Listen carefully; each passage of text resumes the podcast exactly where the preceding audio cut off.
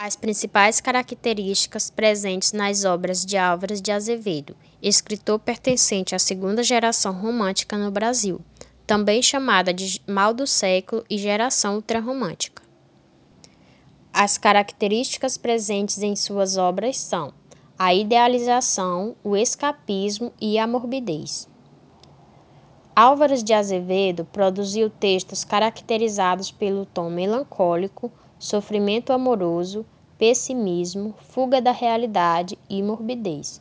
Suas obras mais conhecidas são Lira dos Vinte Anos, que é um livro de poesias, O Macário, que é uma peça teatral, e Noite na Taverna, que é uma novela. Dentre as temáticas abordadas pelo autor estão o amor, morte, medo, solidão, culto a uma natureza mórbida e sombria, a idealização da realidade e da figura da mulher. A característica idealização é onde o autor idealiza temas como morte, dor e a clássica idealização da mulher do romantismo. No escapismo, tem-se a necessidade de escapar da realidade. Essa fuga pode acontecer por meio da morte ou do suicídio. Nessa geração, a morte é vista como uma saída para o fim do sofrimento, ou seja, ela é bastante idealizada. A morbidez.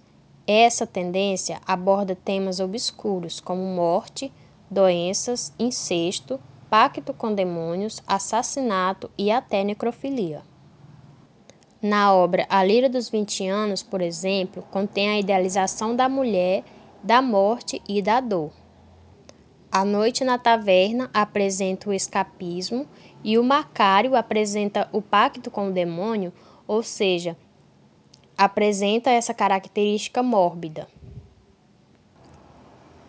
Contudo, esse profundo subjetivismo, sentimentalismo exagerado, pessimismo e melancolia são as características próprias presentes nas principais obras de Álvares de Azevedo.